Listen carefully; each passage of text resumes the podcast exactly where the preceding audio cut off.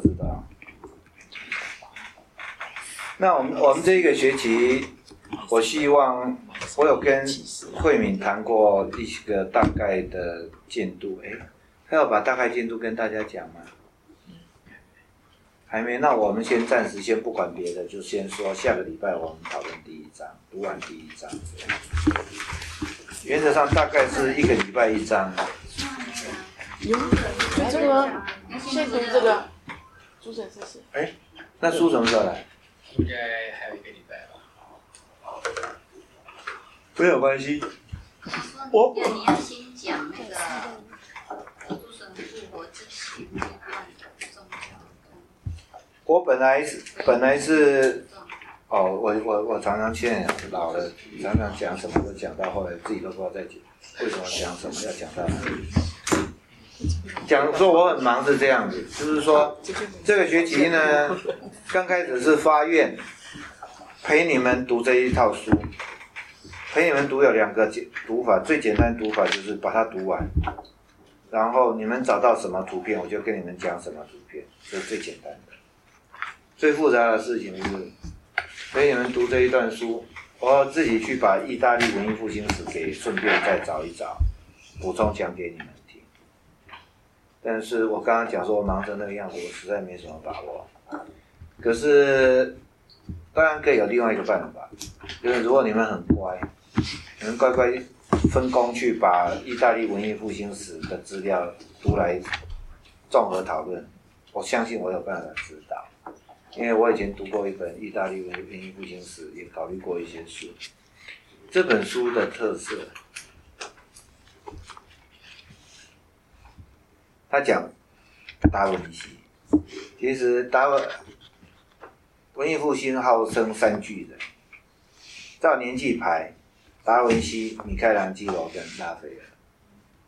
拉斐尔在我心目中是个没有分量的人，他就只是模仿达文西，然后把它变得很甜美，使得他在很多的地方都具有推广力。拉斐尔的甜美。真的会让人对觉得圣母是可亲的，就像一个美丽的妈妈。可是这种甜美只要再美一点点，它就会变成……先一下忘了名字。第一个让让维纳斯全身脱光了躺着，一个意大利画家，非常有名，文艺复兴后期。啊，提香。提香。在他在比。那个在拉斐尔的圣母，俗世化，不含有任何色情的色彩，就是一个美丽而不会让人有任何遐想的圣母。到了提香，提香当然画的不是圣母，提香的画里头的女人会带着一点点男人的欲望，很隐微的。你你会觉很敏感，你会看得到那个东西，尤其提香的晚期，那个东西再加一点点上去，就会变成 Rococo 时期的布鞋，法国的，那就是你们最常看到青春美丽的少女，皮肤白里透红，脸颊是玫瑰色的，也是豆山点。但是会让男人觉得对那种女人的遐想是很干净的，一点都不会有不放心。可是其实那就是叫做情色的想象，不是因为它放在罗浮宫，所以它叫艺术。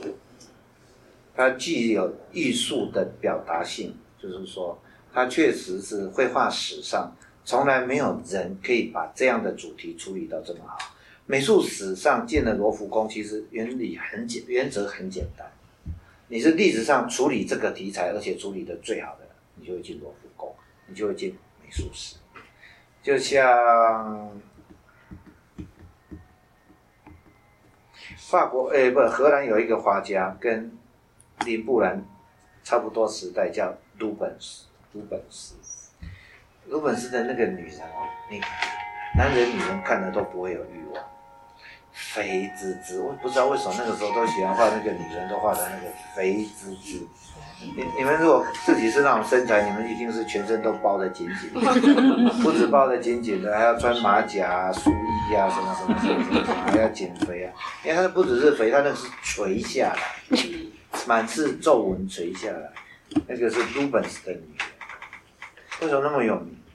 因为 Rubens 的画的画面充满了那一种旋转的动力 （dynamics），它是历史上第一个处理这个题材处理的最出色的人。美术史上的重要的代表性人物，其实大概都是因为这个原因，不是因为他看了，哎呦好感动，不是这个原因，他是有特色，有一个非常鲜明的特色，在美术的创作上有了开拓领域的能力，所以回来。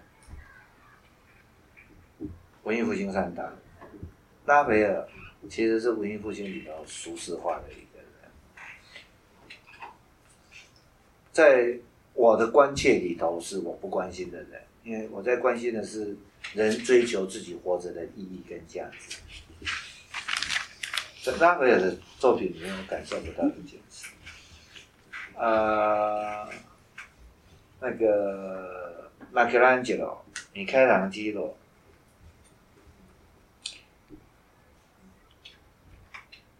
美术史上评价很高，他的摩西的，其实我觉得他的雕像的艺术价值远超过他在薛斯汀礼拜堂上面那些画的价值，真的是远超过。他自己也讲说，其实他是个石匠，他不是个画家。他的摩西那一幅画是他作品中巅峰造极的作品之一。史上对那一个雕像分析的最出色的人，很你们很难想象，叫弗洛伊德。弗洛伊德写达写写麦克兰吉罗的摩西写的。非常精彩，哎呀，观察入微，讲那个摩西脚趾头的位置、手的位置、神眼睛，把那个内在心理状态描述的淋漓尽致。那我看过最棒的一篇，我以前都没有看到这么细，我才觉得说哇，这个很早以前觉得弗洛伊德有一大堆的的理论，有一半是鬼扯。后来看他写的这篇，真的不得不相信弗洛伊德是一个极端聪明的人。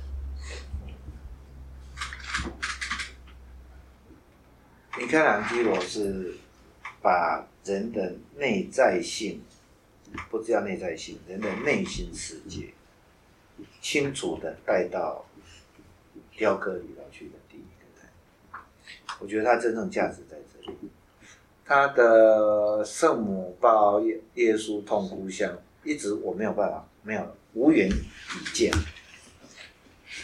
雕刻是个很麻烦的东西，雕刻要看原作，因为尤其他没有我打光过以后的大理石，你拍照拍出来东西跟原来东西的感受是完全两码子事，因为会反光，虚跟实会颠倒过来。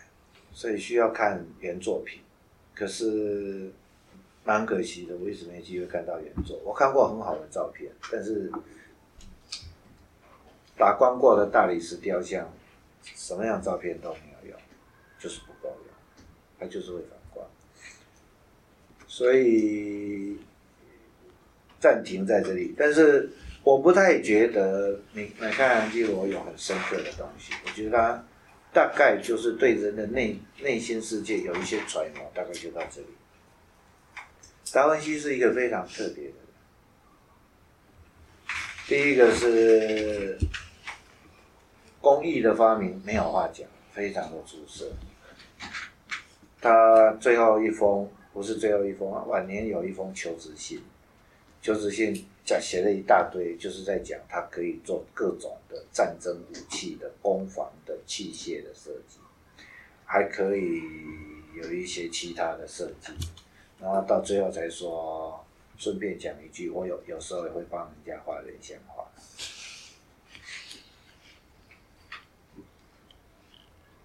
那个作为画家，大概能赚的钱是很少。可是达文西是最引起我好奇的一个人，其中有一部分就是因这本书，他留下来的画太少，从他的作品要去揣摩他心里发生什么事，不是那么容易。那我从美术史的一些资料，我对于达文西所处的时代有一些好奇。我对达文西所做的事，我有一些好奇。我在读这一本之前，读过达文西的传记。达文西半夜会找工人去挖人家刚死的人，就是葬礼结束，然后去把人家坟挖开，然后把人家尸体解剖，解剖完以后再缝一缝，缝完了以后再还回去。不管是什么时代，不管什么宗教，你想都可以想得出来，绝对是杀头的行为。忤逆死者，忤逆家属，怎么有人做这种事？这么觉得，这是达文西。他为什么要这样做？我就很纳闷。人体的好奇。做一次就好了。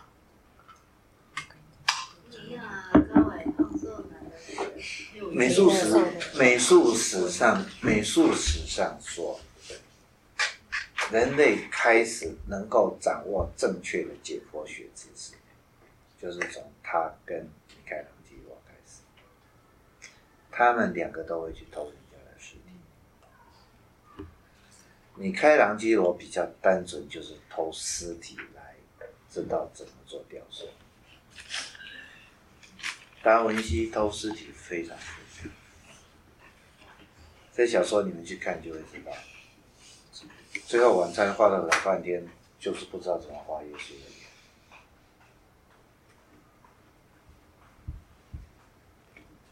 问题不是耶稣长得什么样。你们如果有兴趣，其实应该去读一下新约圣经，我跟你讲过好几次。新约不用读太多，就是四大福音把它读完。如果四大福音对你太多，随便一个福音把它读完就可以，因为四大福音相差不大。你说我真的不知道该读哪个福音，把那个新约去买一本，去找一本新约圣经，甚至都不用买。喂，开了，不要翻太后面了，后面就不是啊。前面喂随便一翻。他叫马太，你就马太福音；他叫马可，你就马可福音，就把它读完就好。诶，最好是基督基督教的圣经，不要天主教的，因为天主教的翻译我都听不懂。圣保禄其实是保罗，但是马太、马可他们怎么翻译，我就记不太得了。很多人名翻译都不一样。那我熟悉的那几本就是基督教的。你只要读过一本福音就可以了，就一个福音，不是一本，没多少页。其其实像故事读一读，很好，那读起来蛮吸引人的。我很早就一直跟你们讲，要了解西方，一定要逃不掉，你一定要至少读过一次新约啊，至少读过一个福音啊。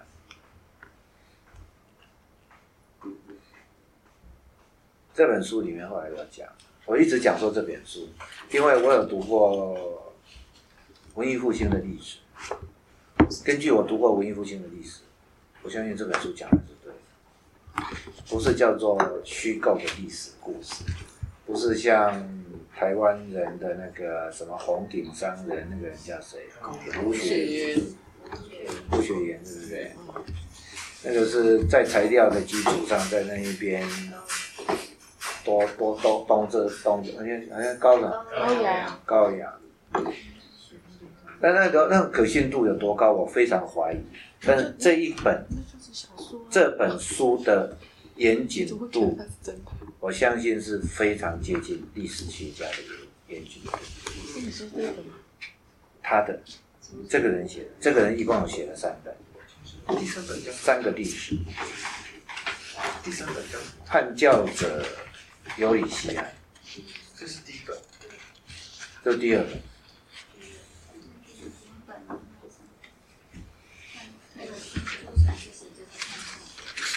被叫做诸人之子就叛教者也有理安，有理安。哎，那那那第一本是那个神诸神复活是是讲那个基督新教嘛？是不是？叫做尤利安。哦，这是就是讲就是讲不不不，那诸神之死是这本，诸神复活是达文西，但最早那一本叫什么？慧敏那天有讲啊，基督与反基督者写在哪里？第，四页，第四页。那那那是指这一本啊，诸神之死啊啊，第三本在这边？三部被教者有李安吗？不是啊，就是。被教者往前翻那一页的最后一句，第三部写第十八世纪俄国彼得大帝和他的儿子，是不是？这里啊，来，第三页的最后一句，最后一行开始。三部，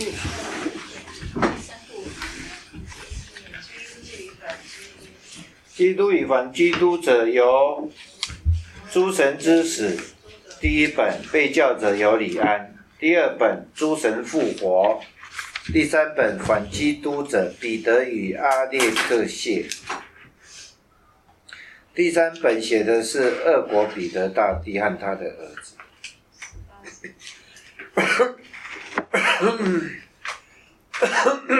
他自己的说法，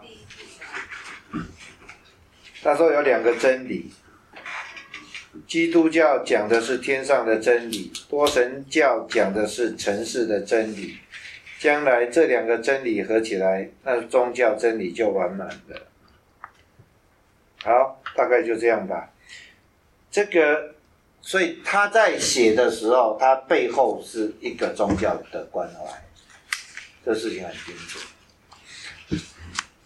他在写这本书的时候，他在写的是，哦，不是你们现在这一本，是我们这学期要谈的《诸神复活》。他写那一本的时候，他是写达文西，但是他把达文西当做是一个，应该叫什么？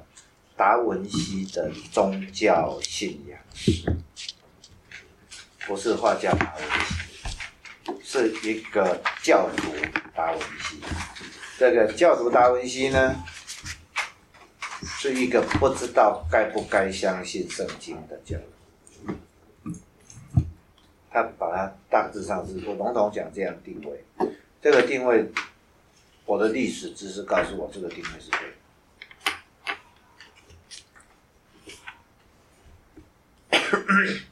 差不多在第十二世纪的时候，对不起，这本是你的。差不多在第二第十二世纪左右的时候，我已经从基督教相关的美术史，我喝光了，我坏了，你。你你不要又变成下次抱怨我的介绍。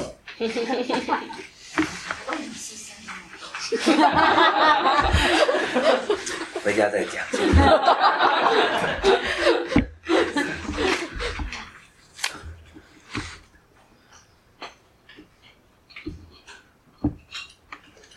基督教大概在十二世纪的时候，它的美术品里面，你已经感觉不到虔诚的宗教信仰。其实文艺复兴是在这个背景出现，在基督教还有宗教信仰的时候，他不需要画人的形象，因为他要画的不是眼睛看得到。在基督教还有信仰的时候，他要画的是耶稣基督的权柄，赦免的权柄。那个教会常常有一个广告叫“赦免在我”，那个我就是耶稣。所以在圣像画里面有一个，我不知道是不是代表这个意思，但是圣像画有一个，就耶稣手这样，所以说后来四福要那样，那个宗教的教职人员四福的时候，耶稣传统的那个圣像画，耶稣常有的就是一个抱着一个球，上面一个十字架，我的世界，我的权利。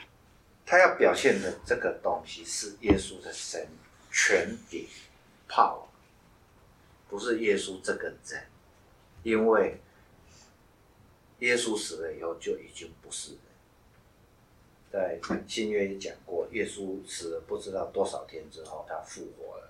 复活的时候，门徒看着耶稣，刚看到是一个耶稣的人，跟他们讲话，身体慢慢里面有光出来，慢慢的透明，到最后变成纯粹的光，光冉冉闪烁，从肉体成为纯粹的光，是一个形体的改变，英文叫 trans figuration，figuration 就是形象，trans 你们知道就是要牵涉到本质的改变才可以叫 trans。transformation、translation、translation 从中文要变英文，它要一个质的改变才可以叫 trans。transfiguration 形象的超越，从肉体变成光，从人变成神，从尘世变成天国。所以那个过程就这样就已经完成。呃，那完成它很多宗教上、神学上很多其他的含义，人而神啊，巴拉巴拉巴拉，不去谈。反正最后它是一个神，那是一个光，它是没有形体的。所以在圣像画里头，那个耶稣，那你也可以说，越其实越晚期的圣像画，那个耶稣越可以看得出来是三十四岁左右的样子的男人，越早期。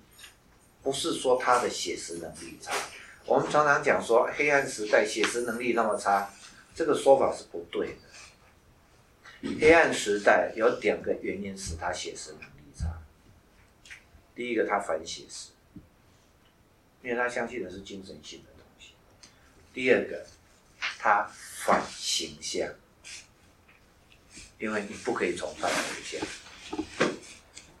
故意让他不像。第三个，他反对所有俗世的荣华富贵，他崇尚贫穷，所以在这黑暗时代的所有教会的艺术，教会是唯一有钱供养艺术的，所有教会的艺术都以后来的标准来看，都非常的拙劣。那个拙劣是来自于他的信仰，不是来自于他的。所以，当你到了十二世纪，你开始看，不要到十二世纪，你差不多到第十世纪的时候，你就已经开始看到圣像画，开始有人的信仰出现。其实严重讲，很严格的讲，违背基督教，不可以崇拜人的偶像，不可以有形象的。所以到后来的基新的基督宗教，就是教会里头就非常强调只有十字架。在回教的清真寺，那就更强调不可以有任何形象，只有那个经文，就是阿拉阿拉的不知道多少种写法的那个文字在那里，最重要的东西，没有任何形。晚期的圣像画开始看到写实性。十二世纪左右的美术品里面，我已经完全看不到宗教情感。十三到十四世纪的文艺复兴，开始把圣经的故事当做历史的场景，有山有水，有军队，有马，有狗，有老鹰，什么都在里头，很热闹。那是亵渎。从中世纪的立场来看。文艺复兴意味着基督信仰的消失，以及以及不知道怎么办。所以，当唯一的信仰消失的时候，其实就是什么都可以了。我觉得你们得到，都是都有个时神已经死了，一切都被允许了。文艺复兴其实是这样的时代，所以文艺复兴开始了很奇怪的东西。你看那个画，你就是搞不懂。它算宗教画吗？没有任何宗教的情感，画的是宗教的场景，但是更奇怪的事情，在宗教的场景里头，奉献的人就躲在那个宗教场景里，讲的是圣经里头的宗教场景。然后有一个捐捐出这个画的人，一个小小的像，举着这个手就躲在那里头，跟在耶稣身边得到他的永生。类似这样的那一种，你如果从这样的一个很认真的宗教信仰的立场去看待那里头的话，就可以看到的就非常丰富有趣的事。所以我带我们家小孩去翡冷翠的时候，最重要就是先告诉他们这个历史背景，要不然你看了，通通都是在画人，一个人又一个人又一个人又一个人，看完看完一堆人就结束了。老实讲，一点意思都没有。那是一群不知道该怎么办的人，就很有趣。其中，最后晚餐很多人都喜欢画，最后晚餐的方式很多。画最后晚餐第一种方式，全部可以面无表情，因为那群都是神。你不要把人的东西投射上去，所以圣像画最大的好处就是问题单纯，它全部都是抽象。但是如果你不相信他们是神，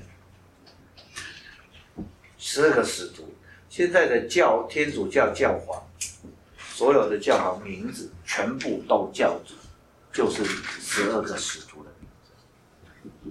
所以圣保禄二世、圣保禄三世是。耶稣的门徒再生，来继承耶稣的宗业。你若认为西门彼得是木匠，是渔夫，是个普通人，那马上一个问题就出来。耶稣在最后晚餐的时候宣布：你们之中有一个人会为了十二克色勒银子把我卖，就在今天。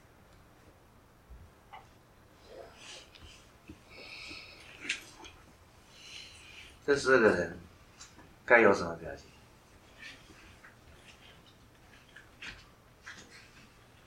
非常复杂的问题，而且最重要不是他们该有什么表情，每个时代给他的表情反映的是那个时代的宗教性。所以最后晚上这张画一直都在画。每一个画法有不同的诠释，那个诠释都不是在讲是最后晚餐，都在讲画家自以为的十二使徒，反映的是画家个人的宗教情感根性。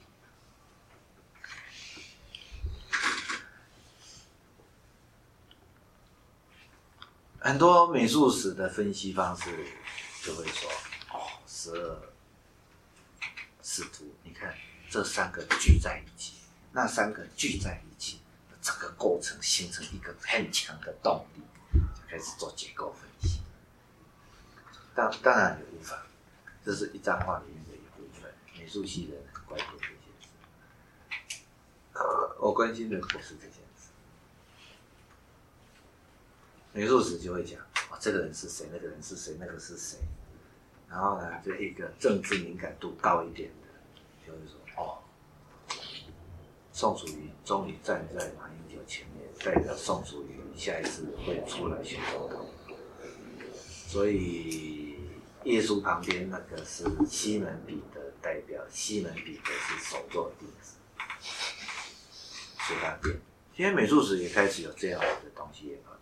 进来。我从来不知道那几个人谁是谁，但我对他们表情我都很好，很很好，很好奇。这部书告诉你，康熙画了半天，不知道怎么画耶稣的，最简单一个，耶稣该不该分？新约有写啊，最后晚餐跟他们学学生讲，今天晚上你们有人会出卖我，罗马人会来抓我，你们不能睡着。所以有一个基督教刊物叫《警醒》，就是故事源头就是这一这一页。最后晚餐发生非常非常非常多的事，你一定要去看看，至少看一个福音。要不然你来读这本书，看那些话，你真是搞不懂里头发生什么事，很非常可惜，非常丰富、非常动人的东西在那个里头。因而且后来后后来的人都一再去诠释那些事情，每一个人都把他自己生命里头最大的问题丢出去，当做耶稣基督的问题。所以西方有整整两千年在跟这本书做对话。如果不是以这本书为核心，很多那个两千年来西方人心里最深刻、最动人的东西是什么，你就不知道了，非常可惜。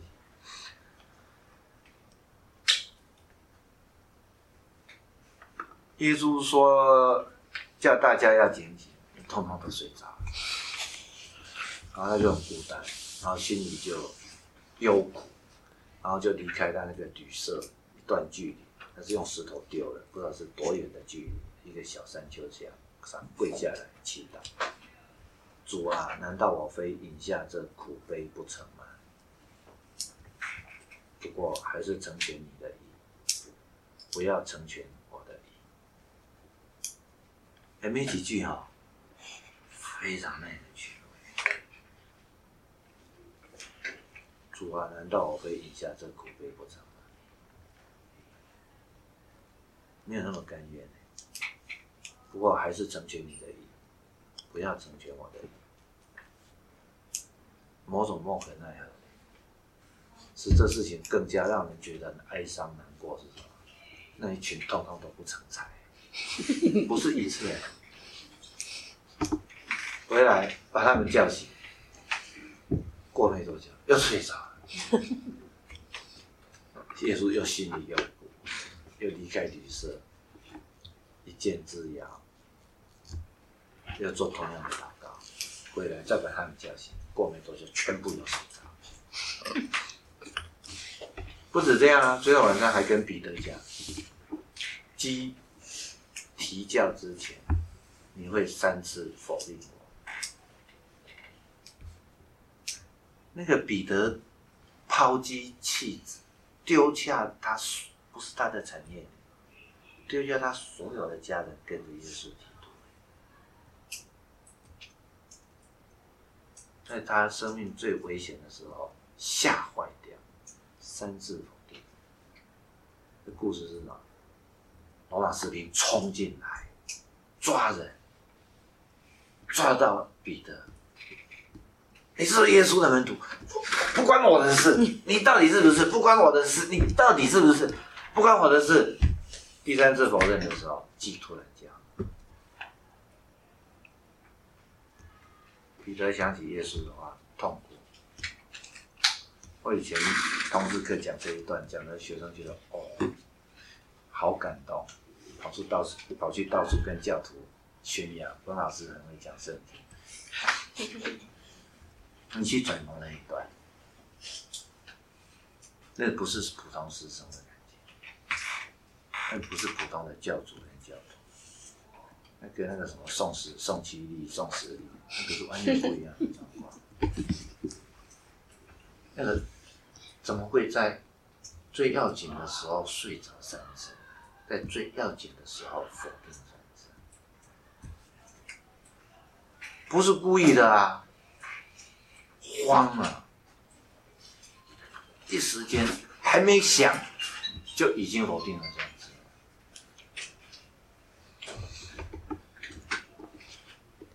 回来啊！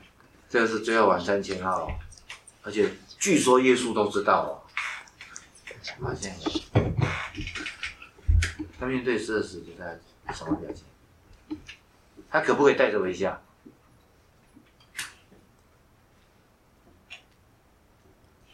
他可不可以看着某个人？他可不可以假装看着天上？任何一个姿态，解释了耶稣作为一个人跟作为一个神的全部，对不对？对不对？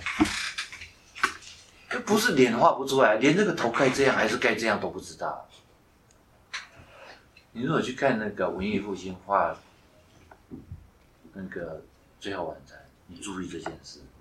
哦，那那个图看起来都很很有很多可以值得看的。每个作者通通都在，每一张画就是每一个作者的神学。这部书在讲达文西这个人，那个时候据说他当时应该是对的，就是说，呃，中世纪的人太无聊。把圣经的东西算的都太准，算的清清楚楚的说，那个洪水淹没了整个世界，诺亚方舟救了剩下的物种是离达芬奇五千五百年前，连数字都给了。中世纪有最蠢的就是这种事。因为他如果跟你讲说耶稣怎样怎样怎样，反正是无法证实，信仰绝对不会被人家接受。你跟他说圣保罗后来怎样怎样怎样，人家也没有办法证实。但是就呆呆的，就是竟然去讲说木球比较有灵性，从比萨斜塔丢下去的时候，他会渴望耶稣，他会渴望神，所以他就抗拒堕落的势力，所以他会掉的比较。铅球没有灵性，从比赛铁场丢下来的时候，他完全没有抗，不会去抗拒堕落的趋势，所以他会掉的比较快。那球力队就说：“好吧，只要你眼睛没有瞎，你都看得到，那两个球丢下去，就一样的多。”中世纪的信仰无法维系，有非常多的原因，有其中一部分原因就是他们把话讲太多了。达文西的时候，有些地质的断层被揭开。从地质里面，因为里面有贝壳，有造山运动，有足够的证据证实，让人去怀疑诺亚方舟的传说。达文西解剖人，请他知道死人跟活人有什么。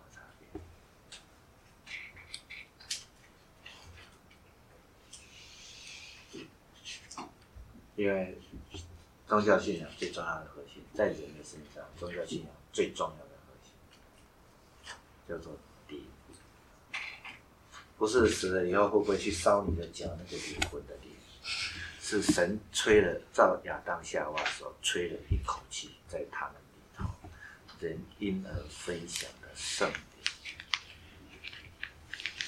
在丹麦哲学家吉克果的说法。人生就是一场赌博，而且是让人战栗，就是紧张恐惧到浑身发抖的一场选择。这个选择就是：如果神不存在，人应该为了俗世的享乐而活，或者为了道德的目的而活，不应该为了神。因为那是自欺欺人、浪费生命。但是神如果存在，那么人不值得为俗世的享乐而活，因为人生最重要的就是复活，就是属灵的生。人甚至不值得为道德的目标而活。但是没有人有能力知道神存在不存在。但是却必须做一个选择，你只能为神而活，或者不为神而活。他最后决定为神而活，为神而活就不能有个人的活，所以他爱上一个少女，好不容易订婚了，他退了婚，很多的解释都没有弄清楚。其实他写的很明白。如果你选择了神，你就不可以再有任何别的任何东西。这个问题在黑暗时代不是问题，因为他们信仰神，他们所有的考虑通通都是，只要看到你心里有坏东西，就是想各种问题都是要回答如何让那个坏的东西可以不发生作用，或者尽量少发生作用，因为他们一直有那个信仰，有信仰的时候，很多问题就不发生。当其实我有那个问题的时候，老实讲，就代表信仰时代过去，或者松动，松动的一堂。达文西是比起各国还更早的时代，那个时候的腐败是从教廷王国开始腐败起，教廷王国，教皇接见各国来使的时候，妓女公然在做。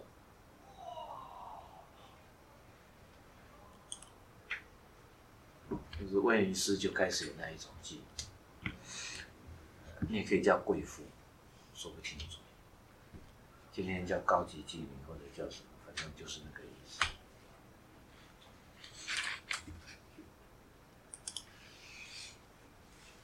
从教廷自己就没有信仰。当然，教廷没有信仰可以只是教廷没有信仰，他们都是罪人。达芬奇这个人复杂就在这里，他不是那种我们英文叫 cynical 的。哎呀，他们通通都没有信仰，他们都是罪人，所以我们也是罪人嘛，就这样，大家都没事。达文西这个人很麻烦，他是可以所有人都是罪人，但是我还是要决定我到底是不是罪人。但是那个最麻烦的那个人，我到底要相信什么？这些是在写那个心情。这样的心情，其实你不能把它当做它是一个宗教问题，跟只要不是教徒就不需要了解，那就是人历史上最根本的一个问题。在中国叫圣人，哦，不不一定要叫圣人，在中国叫做人有一些跟狗不一样的东西，你要不要为它？看不到摸不着，人有一种。作为一个人，就是一种尊严，就是一种价值，不需要任何额外的东西证明。在所有的人都背弃你的时候，你的价值、你的尊严仍旧存在。你敢不敢相信？你要不要相信？你凭什么相信？你要不要坚持？你凭什么坚持？你如何坚持？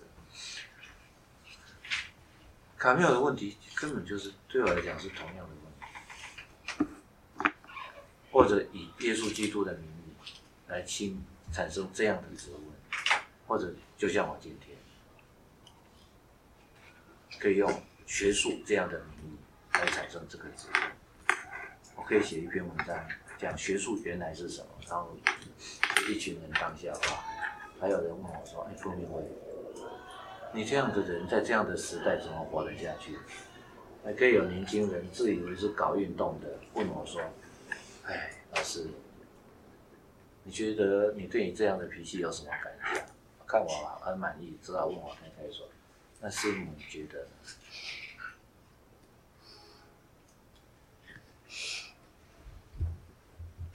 我们坚持一种，我坚持一种学术的。